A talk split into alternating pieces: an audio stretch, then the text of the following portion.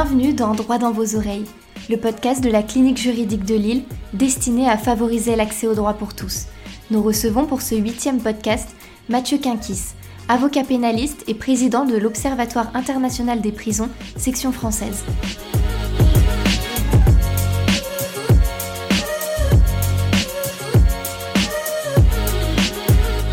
Alors maintenant, nous allons passer à une capsule plus tournée sur euh, l'organisation euh, de l'OIP. Donc pour commencer, est-ce que vous pouvez nous expliquer en quoi consiste l'OIP alors l'OIP, euh, donc l'Observatoire international des prisons, donc moi je préside la section française. L'OIP international a été créé en 1990 et la section française en 1996. C'est une association loi 1901 qui se donne plusieurs missions euh, défendre évidemment euh, les droits des personnes détenues et puis euh, mener une action de plaidoyer en faveur d'un moindre recours à, l'incarcération qui permet quand même d'englober un, spectre politique assez large autour d'idées qui devraient être unanimement partagées, mais malheureusement les faits le démontrent que c'est moins évident. donc autour de valeurs telles que la dignité, le droit à la dignité, le droit au, respect euh, de la vie privée et familiale, la prévention des traitements inhumains et dégradants, pour nous attacher ici à des, notions euh, strictement juridiques, euh, mais en gros considérer qu'effectivement les personnes détenues ont des droits, que l'idée des droits fondamentaux c'est qu'ils sont universels et donc qu'il n'y a aucune raison pour qu'ils en soient euh, effectivement privés. Et donc l'OIP mène un combat en faveur du respect de la dignité, un combat qui s'articule de différentes manières. Sans doute que pour beaucoup d'entre vous, le contentieux constitue l'élément clé, et effectivement il a pris beaucoup de place dans l'activité de l'association depuis plusieurs années. Et donc l'OIP euh, initie, engage euh, et euh, participe à des recours devant les juridictions nationales et internationales sur des questions liées aux droits des personnes détenues ou de leurs proches et qui visent à entretenir le rapport de force et le bras de fer que nous pensons nécessaire avec l'État pour effectivement que les droits des personnes détenues soient effectifs en détention et même en dehors donc le contentieux occupe une place euh, importante. Mais ce n'est pas le seul, euh, le pan d'action, puisque euh, en réalité, le plus gros de l'activité de l'association, c'est le pôle enquête qui, qui le mène quotidiennement. Et chaque année, l'OIP reçoit à peu près 5000 sollicitations, que ce soit par téléphone, par courrier de personnes détenues, de proches, d'avocats, de personnel pénitentiaire, de médecins, euh, d'intervenants en détention, euh, qui euh, nous saisissent pour nous alerter sur des atteintes aux droits, sur des sujets extrêmement divers et variés, même s'il y a quand même des thématiques importantes qui ressortent, notamment la question de la santé, qui est comme une préoccupation extrêmement importante et qui, représente une part non négligeable des sollicitations. Et donc l'OIP traite ces sollicitations euh, en essayant d'apporter euh, euh, son aide aux personnes détenues, en leur donnant quelques conseils, sans constituer forcément un point d'accès au droit, mais en leur donnant des conseils. Et puis en sollicitant également l'administration pour, lui rappeler que ben, cette personne rencontre une difficulté et, obtenir quelques explications à défaut d'obtenir une remédiation de ce problème. Euh, et puis en fait, ces sollicitations, ces 5000 sollicitations, sont pour nous la, matière première de l'activité de l'association, puisque ça va être euh, à partir de cette matière qu'on va ensuite pouvoir développer euh, des enquêtes, développer du plaidoyer, et donc continuer à explorer le champ carcéral. Et donc, quand on va recevoir une sollicitation, je ne sais pas, de, un établissement dans l'Est de la France qui va nous dire Ah, mais moi je suis dans telle situation juridique, euh, je suis en attente de procès, euh, dans tel type de dossier, euh, et puis ma famille habite dans ce coin-là, et en fait je rencontre une difficulté sur tel sujet, on va pouvoir faire le lien avec une personne qui est à Bayonne, et qui euh, est dans une situation à peu près identique et qui euh, est soumise à un régime de détention plus ou moins voisin. Et on va voir là apparaître des thèmes qui vont nécessairement attiser notre curiosité, qu'on va creuser et qui vont nous permettre de mettre à jour ou mettre au jour certains régimes de détention ou certaines politiques pénitentiaires qui méritent une attention. Et donc ces sollicitations c'est en réalité le point de départ.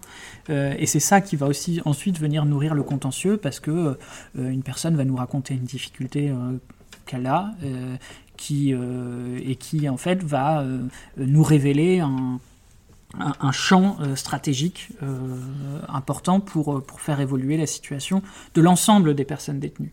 Euh, parce qu'on n'a pas vocation à se substituer aux avocats, euh, au personnel pénitentiaire d'insertion et de probation, euh, dans euh, l'assistance strictement individuelle. nous, notre sujet, ce sont les conditions de détention, ce sont les personnes détenues dans leur ensemble. et donc, on veille toujours à, à essayer d'avoir une action globale et des projets, des projets stratégiques. Et on a évidemment un plaidoyer qui ressort de tout ça, puisque toute cette masse d'informations qu'on reçoit tous les jours, euh, eh ben, il faut en faire quelque chose parce que c'est extrêmement précieux. Euh, c'est euh, l'une des rares portes de sortie de la parole captive, de la, personne, de la parole des personnes détenues et des témoins de la, de la détention. Et donc, on publie régulièrement sur les réseaux sociaux, sur notre site internet, des témoignages, des brèves qui viennent raconter parfois des événements qui peuvent paraître anodins, euh, qui sont d'une banalité euh, euh, a priori évidente, mais qui, on le sait pour les personnes détenues, qui sont des personnes pas seulement privées de la liberté d'aller et venir, mais d'un ensemble de droits, eh bien, sont extrêmement importants. Et ce témoignage est précieux pour rappeler aussi la violence que constitue l'enfermement et donc la nécessité permanente d'y réfléchir et de la questionner. Euh, et c'est aussi le sens de nos publications, euh, notamment la revue euh, Dedans Dehors, qu'on publie quatre fois par an et qui, au-delà de, de, ces témoignages, etc., et c'est aussi de mettre la focale sur des thèmes euh, le dernier euh, numéro euh, porte sur la détention provisoire et permet de faire un peu un point sur l'état du droit, l'état des pratiques et la manière dont les différents acteurs perçoivent certains thèmes de la détention. et donc prendre aussi un peu de recul et s'inscrire dans un autre temps d'analyse. et ça, c'est extrêmement important. Et, puis ensuite, aller porter nos observations, nos opinions auprès des pouvoirs publics avec le pôle plaidoyer qui là euh, s'inscrit euh, dans un agenda politique qui n'est pas, euh, est pas en notre faveur, mais qu'il qu'il faut malgré tout investir pour pouvoir imposer nos thèmes, imposer nos sujets et faire avancer notre cause. Je vous remercie pour cette euh, très belle présentation euh, de l'OIP. Ça permet euh, à nos auditeurs de comprendre quelles sont ces missions et aussi comment chaque mission finalement contribue à cet objectif commun que défend l'OIP. Est-ce que plus particulièrement, vous pouvez nous expliquer, vous, quelles vont être les missions spécifiques en votre qualité de président de l'OIP j'ai une fonction de représentation. Je suis travaille pas à temps plein pour pour l'OIP. c'est donc de l'extra professionnel, de l'extra personnel, euh, c'est euh, effectivement des fonctions de représentation, bah, comme dans le cadre de ce podcast, euh, de participation à des conférences, à des colloques, mais aussi une mission plus politique sur l'organisation interne de l'association pour accompagner notre équipe de salariés, de bénévoles, de services civiques dans leurs tâches quotidiennes et puis essayer de définir les axes de, travail euh, avec le conseil d'administration. Voilà, c'est une association et donc il y a, un certain nombre d'organes qui, participent au fonctionnement de, de l'OIP et moi j'en suis euh, finalement euh, le porte-drapeau. D'accord, très, très intéressant de voir euh, la conception que vous avez de vous-même de votre euh, place au sein de l'association. Donc comme vous nous l'avez dit plus tôt, l'OIP c'est une association qui est dite loi 1901, donc qui agit pour le respect des droits de l'homme en milieu carcéral, mais aussi qui tente de militer euh, pour contribuer à un moindre recours à l'emprisonnement. Pourriez-vous nous citer les principes qui la gouvernent? Alors les principes qui gouvernent l'OIP et son action, je mettrais en un l'humanité, ça semble euh, cohérent.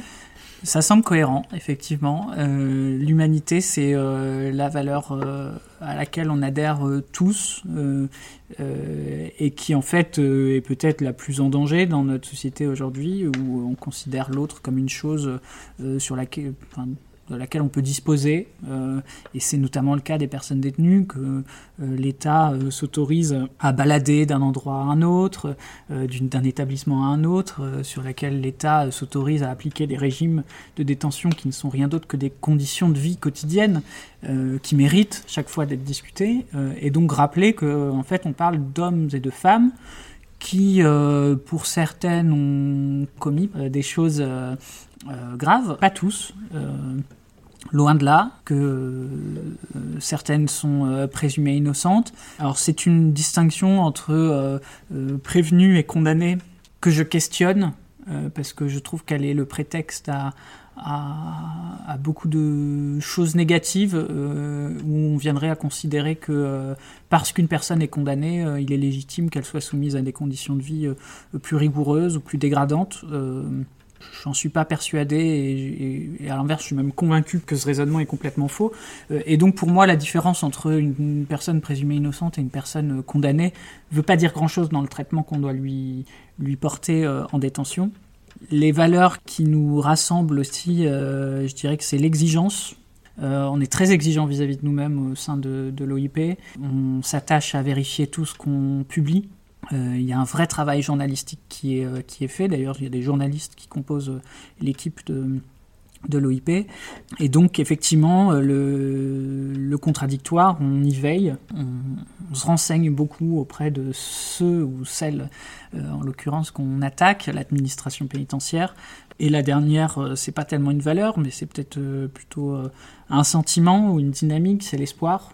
Euh, on est convaincu que ce qu'on fait euh, est juste et on, cultive euh, quotidiennement l'espoir que les choses changent. On refuse la fatalité qui pourtant pourrait s'imposer à nous en se disant que depuis 200 ans que la prison sous sa forme moderne existe, elle n'a jamais réellement donné satisfaction et elle n'a été qu'une somme d'humiliation et de dégradation humaine. Et pourtant, nous, on reste persuadés qu'elle mérite une attention pas tant que euh, sa réforme euh, absolue est possible pour permettre euh, le respect des droits des personnes détenues, mais considérer que il n'y a aucune fatalité à que les choses restent telles qu'elles sont aujourd'hui, parce que l'état des prisons, l'état des droits des personnes détenues est profondément insupportable et intolérable.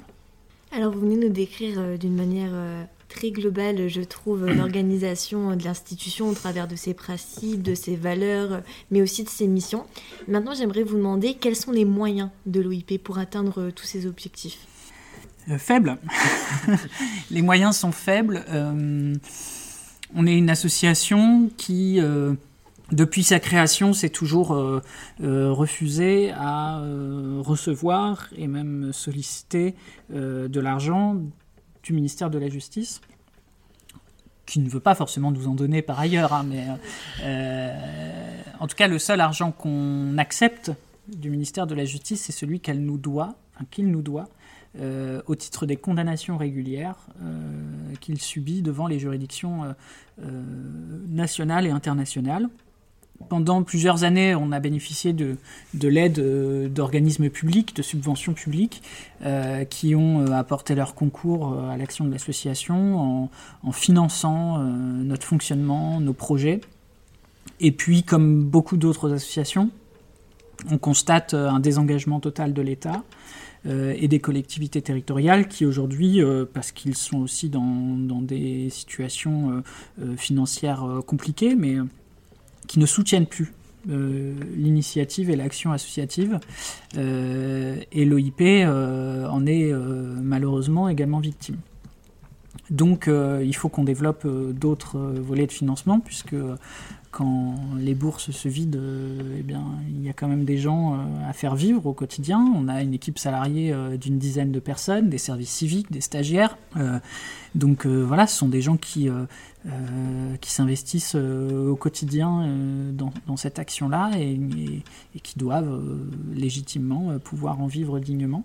Et, les projets qu'on mène, par ailleurs, doivent aussi être financés et coûtent cher parce que parce qu'ils demandent beaucoup de travail, de temps et d'expertise. et donc on développe le, financement privé par la voie des fondations, par la voie des dons, aussi de particuliers.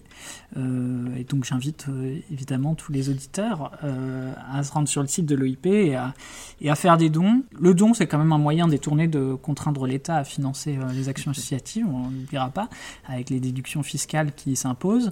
et puis donc effectivement, les dons sont extrêmement précieux pour nous. Euh, notamment les dons réguliers, euh, fussent-ils de quelques euros, euh, plusieurs euros qui s'accumulent, euh, nous permettent, nous, effectivement, de, mener des projets importants. Et c'est vrai que cet argent, il est... Déjà, je pense qu'il est bien utilisé dans, les actions qu'on mène, mais il est aussi au, au soutien direct des personnes détenues. Et là, je rappellerai par exemple que toutes nos publications sont adressés gratuitement à toutes les personnes détenues qui en font la demande, qu'il s'agisse de la revue euh, Dedans Dehors ou euh, par exemple du Guide du prisonnier, qui est une publication euh, importante et historique de l'OIP, qui compile tout l'état du droit en matière pénitentiaire et qui, dans une série de questions très très ciblées, oriente le lecteur, les personnes détenues, les avocats, les magistrats, euh, les intervenants en détention sur, euh, sur les moyens de faire vivre les droits. Et ça, c'est euh, un, ouvrage qui est adressé gratuitement à toute personne détenue qui en fait la demande. Alors, vous nous l'avez évoqué euh, plus tôt au sein de la rubrique euh, en nous disant que l'OIP euh, publiait aussi régulièrement sur les conditions des détentions. Donc, la question que j'aimerais vous poser maintenant sur ce sujet, c'est quelles sont les grandes difficultés qui s'imposent à vous lorsque vous militez en faveur d'un moindre recours à l'emprisonnement et aussi également pour la défense des droits fondamentaux des détenus? Ah, Les difficultés, elles sont vraiment nombreuses. elles sont nombreuses. D'abord, c'est un thème qui n'est pas évident à traiter. Euh, c'est un thème qui euh, suscite beaucoup de fantasmes. On a tous une idée de ce qu'est la prison. Elle est généralement faussée. Euh, mais on a tous une idée. c'est facile de se positionner sur la prison et, c'est facile de tourner rapidement le dos à ce sujet-là en se disant que de toute façon, puisque ces hommes et ces femmes s'y trouvent, il y a bien une raison.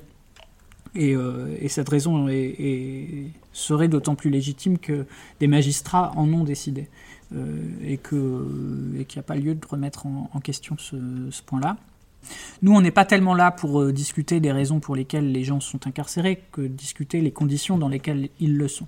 Et donc déjà, on déplace le sujet en disant, bah, mettons euh, parfaitement à l'écart ou de côté la question des faits et réfléchissons simplement à, à ce que ces personnes vivent et la manière dont elles respectent des valeurs que la France a apportées de manière euh, euh, ancienne et des valeurs qu'on qualifie d'universelles et de fondamentales. Bon, alors je sais bien que tous les principes sont faits pour euh, recevoir des exceptions, mais en l'occurrence, les personnes détenues constituent beaucoup trop d'exceptions à ces principes fondamentaux et nous, on est là pour essayer de rediriger un peu ces droits en disant que qu'ils sont euh, importants, euh, d'abord parce qu'ils s'appliquent à tous, et ensuite parce que si on veut que la prison effectivement euh, serve à quelque chose, puisqu'a priori si on l'utilise c'est qu'elle a une visée, que dans la loi on lui donne la visée de participer à la réinsertion, favoriser la réinsertion et prévenir la récidive, bah, s'interroger si euh, le fait de placer une personne dans une cellule euh, de 9 mètres carrés avec deux autres co-détenus, euh,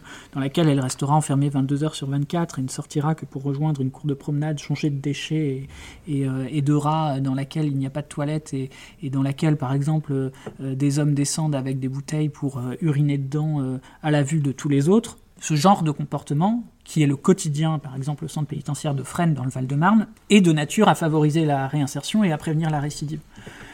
Moi, honnêtement, je ne vois pas réellement l'intérêt de, cette situation, sauf à, considérer que la réinsertion euh, euh, passe par euh, l'humiliation préalable et le rabaissement d'autrui.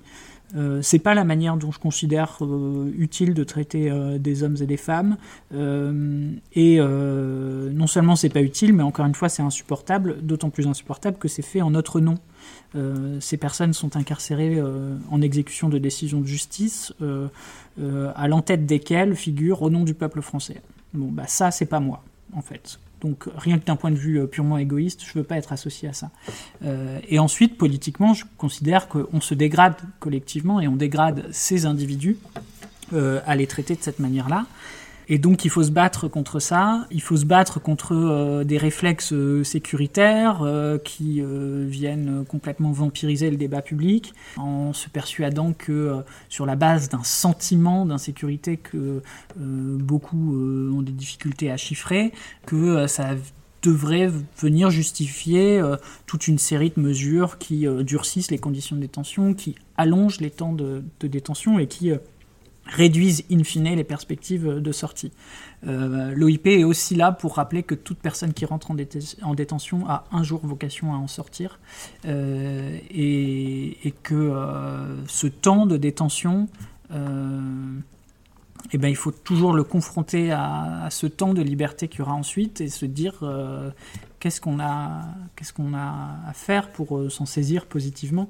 Et au-delà, on veut aussi rappeler que la prison n'est pas du tout une solution euh, évidente, euh, historiquement et politiquement, et qu'il euh, faut réfléchir à, d'autres moyens de, sanctionner, et il est aussi important d'envisager une autre manière de, de punir, parce que je, je pense qu'un jour, quand on se retournera, enfin nous, pas nous, enfin peut-être nous, mais dans des générations, quand on se retournera sur, sur cette chose qu'est la prison, qui est assez récente, hein. euh, elle a 200 ans, euh, et qu'on verra comment elle fonctionne, euh, et ben, certains auront de sacrées interrogations sur nos modes de pensée.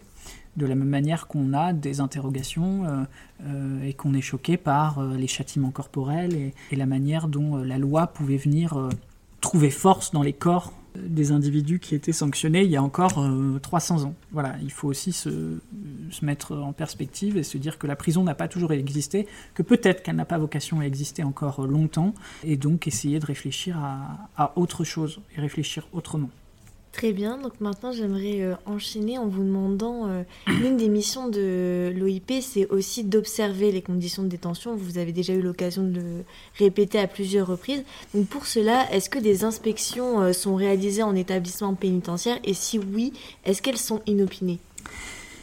Alors c'est la particularité de l'OIP, c'est qu'on ne rentre pas en détention. On ne rentre pas en détention, est-ce qualité OIP euh, on a des informateurs en détention, à commencer par les personnes détenues, des personnels de surveillance, des avocats, des infirmiers, des médecins, des, personnels pénitentiaires. On a toute une série d'informateurs, mais qui rentrent en détention sous d'autres casquettes. Et l'OIP a fait le choix depuis sa création de ne pas euh, solliciter de droit d'entrée en son nom pour euh, ne pas être lié et se sentir lié au ministère de la Justice et ne pas de ne pas faire dépendre son action à la décision d'un autre. Et cette observation finalement de l'extérieur, mais pas que de l'extérieur en réalité, elle nous laisse une liberté euh, totale, euh, à la fois des thèmes qu'on traite, de la manière dont on les traite, comment, des médias qu'on utilise, euh, je parle pas seulement de la presse, là, mais je les moyens qu'on utilise pour, euh, pour diffuser euh, nos, outils. Et donc, cette liberté, elle est extrêmement précieuse pour nous. Et parfois, c'est aussi bien de ne pas être dedans et d'être un peu loin et de ne pas craindre qu'on nous retire un agrément, qu'on nous retire une autorisation, qu'on nous empêche d'accéder à tel à telle partie d'un établissement, et de voir ça d'un peu euh, de l'extérieur, euh, de recevoir des informations, c'est euh, finalement un mode opératoire qui nous, qui nous convient bien et qui, je crois, a fait ses preuves depuis, depuis 96. Et l'OIP n'a jamais été condamné pour diffamation. L'OIP à, porter euh, des constats euh, et à révéler des faits extrêmement graves dans une série d'établissements pénitentiaires depuis sa création euh, sur des comportements attentatoires au droit qui n'ont pour beaucoup jamais été remis en cause, bien que contestés par l'administration pénitentiaire. Donc finalement, ce choix que vous avez fait au début, dans, lors de la création de l'OIP, c'était pour garantir votre indépendance? Exactement. C'était, vraiment euh, cette idée, euh, cette idée d'indépendance et cette idée de liberté qui faisait de nous euh, un observateur libre d'un milieu de réclusion. Très intéressant de voir à quel point c'est quelque chose qui a été important aussi pour vous dans le cadre de cette création et de votre poursuite des actions que vous menez. Dans le cadre de la clinique juridique, on a récemment eu l'occasion de faire un podcast avec euh, la contrôleuse générale des lieux de privation de liberté. dans cette euh, idée de toujours garantir euh, votre indépendance, est-ce que vous travaillez avec cette autorité administrative qui elle-même aussi est qualifiée d'indépendante? Et si oui ou sinon, peu importe la réponse, est-ce que vous travaillez avec d'autres partenaires? Oui, il y a tout un écosystème autour de, de, la prison et, euh, et, dans lequel on est, euh, on évidemment euh, acteur. Alors le contrôleur général des lieux de privation de liberté, enfin la contrôleuse générale des lieux de privation de liberté, on est évidemment un.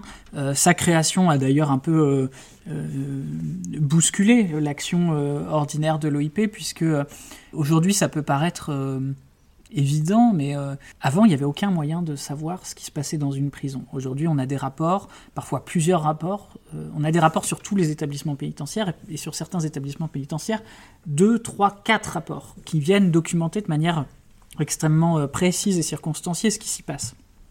Avant 2007-2008, la création du CGLPL, il n'y avait pas ça. Donc en fait, quand on voulait se renseigner sur un établissement, il n'y avait pas de moyens, il n'y avait pas de documentation. Là, les rapports sont accessibles en ligne, c'est magique, c'est des, des, des, des, mondes euh, qui s'ouvrent complètement. Et donc l'OIP, à ce moment-là, euh, concentrait vraiment son action sur la documentation euh, des conditions de, détention. et pour ça, on ne peut pas le faire seul. Comme je le disais, on a besoin d'échanger avec des associations, des intervenants, des organisations. Et donc on a, un peu repositionné notre action à la suite de la publication de ces rapports. Donc le CGLPL est évidemment un, interlocuteur. On n'a pas de partenariat euh, en tant que tel, euh, parce que le CGLPL est une autorité administrative indépendante, et donc cette idée d'indépendance lui est extrêmement euh, chère, et c'est aussi sa raison d'être. Et on travaille avec d'autres autorités administratives indépendantes, hein, comme le défenseur des droits, qui a notamment un pôle déontologie de la sécurité, qui travaille sur la question carcérale. Et puis ensuite, euh, on a d'autres partenaires, euh, d'autres associations euh, qui interviennent ou non en détention. Au début de l'été, on a publié un rapport avec Amnesty International France sur la question de la dignité en détention, qui faisait un peu le bilan deux ans, deux ans et demi après la condamnation de la France par la CEDH de l'état de la situation pénitentiaire. mais oui, d'autres types d'associations, la Ligue des droits de l'homme le Secours catholique, euh, euh, voilà, toutes les associations qui, gravitent autour de, la, prison. On travaille aussi euh, quand même avec certains, certaines administrations, notamment en matière de santé, avec les agences régionales de santé, qui développent des actions pour la santé des personnes détenues. Et donc voilà, il y a tout, un réseau effectivement qui s'est développé depuis de nombreuses années. Alors aujourd'hui, dans le cadre de ce podcast, vous vous êtes présenté euh, à nous comme euh, le président de la section française de l'OIP. Je voulais savoir quelles étaient vos relations avec les autres sections euh, de l'OIP. Alors c'est un vaste sujet parce que en fait l'Observatoire international des prisons c'est à la base un projet international. L'idée c'était d'avoir plusieurs sections à travers le monde et en réalité aujourd'hui il ne subsiste quasiment que la section française. Il y a une section en Belgique euh, avec laquelle on entretient euh, quelques liens, mais qui n'est pas du tout euh, organisée de la même manière que nous et qui ne dispose pas des mêmes, des mêmes moyens. Et puis il y a des sections un peu ailleurs dans le monde avec des formes aussi différentes.